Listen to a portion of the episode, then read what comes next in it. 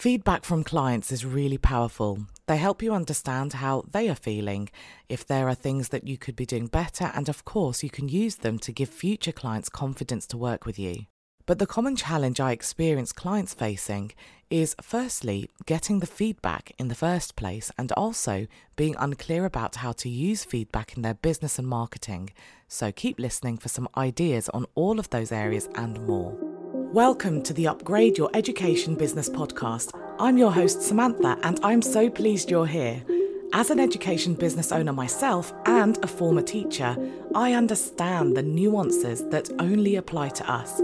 So, in this podcast, I share fluff free, tailored, and actionable ideas that you can mould to suit your needs. If you'd like to take this conversation further, please do reach out. I would love to meet you. And finally, it would mean the world to me if you could leave a review.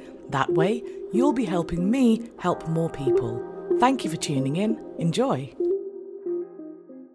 In many ways, things like testimonials are the lifeblood of any business because they help with two big areas of running and growing our businesses. The first is that they help us build trust with our audience, with people who are thinking of working with us. And secondly, when you gather detailed feedback, not just a testimonial, it can really help you make your business offer stronger. So, these are the areas I'm focusing on today, and I'm sharing some powerful ways to use feedback in your business. If you struggle to get feedback or testimonials in the first place, I'll cover that too, so don't worry. In fact, let's start there. There are a few ways to collect feedback from clients, and I like to categorize them into formal or informal categories. An example of formal feedback is using things like surveys or forms. Now, they can actually be very useful when you specifically want to gather testimonials because instead of someone giving you a generic one liner, you can gather something that really evidences the impact you and what you offer makes on the people you work with. So, when you're thinking of using forms, think strategically about the different touch points, the different points in your relationship where it would be useful. I'll share some ideas. Let's say someone has just started working with you. They are probably one out of many clients, but we want them to know that they matter and that we're here to look after them. So, a great way of making that happen could be very early on in your relationship. Let's say two weeks in, you send them a little feedback form just to gather ideas of how they're finding everything, if they have any questions, and whether there's anything you could be doing to make the experience even better for them. I know I'm talking about a formal method like using forms, but you can even do this informally through something like an email. That's what I do. As a tutor, I always send emailed feedback after the student's first lesson with me and then I send something a couple of weeks later. After that, I send feedback more sporadically as and when I think it would be useful. But just having that initial process means the client feels really safe working with me, that they made a good decision, which is especially important in that situation because although I'm working with the child, it's the parent who wants that feedback, but they're not the ones seeing me every week. And if you run a different kind of education business, you could even automate this. When someone joins the Tutors Mastermind, I have a few onboarding emails already preset, and they're designed to help masterminders find their way around, get settled in, and for me to get their feedback. So you can do it in different ways. And the way I start making those email exchanges even more useful is by always asking them a question in return.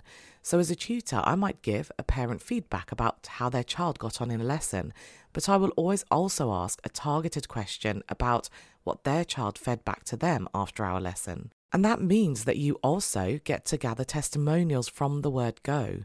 You're not waiting for reviews after someone has finished working with you, you're getting them from the start.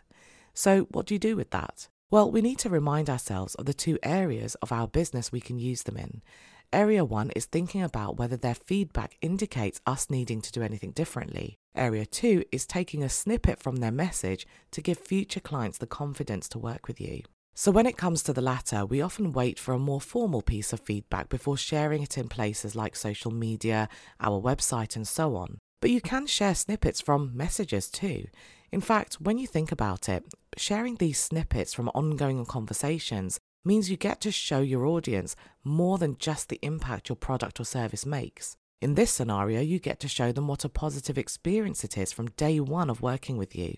And you can use this concept throughout your working relationship, just sending feedback and asking for some in return periodically. Now, I know some of you are wondering whether it's okay to share snippets from private conversations. Well, in my view, you can either ask for that person's permission, which I often do, and I offer to keep their name anonymous if they'd like, or you can go ahead and share it anyway, making sure any identifying information is protected. So I know that you know how to ask questions about what can be improved, about what we offer, and we know what to do with those answers.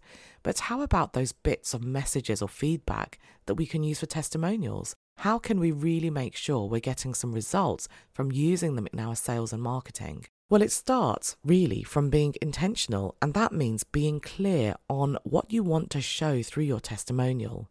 So I'll just stick to that tuition example, but you can map this to whichever type of business you run. At surface level, maybe you want to show your audience how you support tutees with their confidence and prioritize progress over results. So, what you could do is work backwards from that goal and choose testimonials and snippets from conversations to evidence that. Then you can share that in specific places like social media and your website. When sharing on social media or other content marketing channels like email marketing, think about how you can tell the story that sits behind that testimonial in a way that's aligned with what you want to specifically show your audience. In this example, we identified showing them how you focus on confidence and progress. If you share it in something like an information pack or landing page on your website, think strategically about exactly where you're placing it. So, if that's a core message you really want to get across, you could have some kind of statement related to confidence building, have a short list of some ways your lessons are designed to support this, and then display the testimonial. That way, the testimonial proves what you're promising is true. Another way to use testimonials strategically is to think of them as ways to help your clients feel confident to invest in what you offer. So, when you think of that, think of those points where they might hesitate. So, if you have a checkout page, like I do with the Tutors Mastermind, that could be a place where someone might hesitate. So, slipping in a quick testimonial might give them the reassurance that they need in that moment. I used to do exactly the same when I ran larger group classes where people could press a button on my website to enroll. I put testimonials in there, so again, they were sure they were making the right decision. And in line with being intentional about what you want to evidence, it's useful to think about the different aspects. So, on my tuition website, I have divided my testimonials into sections. For exam groups, I share ones related to results because that's what's relevant to exam students. For non exam groups, I share ones related to our relationship and the work we do together. But embedded in all of them are bits around the confidence building because that's something that I do with every student. So, testimonials and feedback is really valuable. I've just talked about a couple of examples, a couple of ways to gather them, but there are so many more. For example, on social media, you can ask people for reviews. Let's say for your business page on Facebook or for LinkedIn, you can ask for recommendation. I think that keeping an ongoing conversation is actually really valuable because you then get more natural feedback that's really related to the work you're doing right now. But you've got to think about how to make that feedback work hard for you because we want customers who create customers. So it's a good idea to think of the different ways you can gather them and then map it to the different ways you can share them to serve different purposes to get the most mileage out of them. So, one piece of feedback might be there to give people confidence to start working with you. Another one might be placed somewhere to give confidence to someone who's thinking about working with you, for example, in an information pack. So think of the different ways you can use it, and you can use the same piece of feedback multiple times as well. So I hope today's episode has given you some ideas that you can really try out. As always, thank you for spending your time with me. And if you have a quick moment, please do leave a review as it helps small podcasters like me reach more people. You'll hear from me on Wednesday. Would you like to take this discussion further? Perhaps you have some questions or you'd like more ideas on tailoring your business. If so, book a free discovery call through the link in the show notes.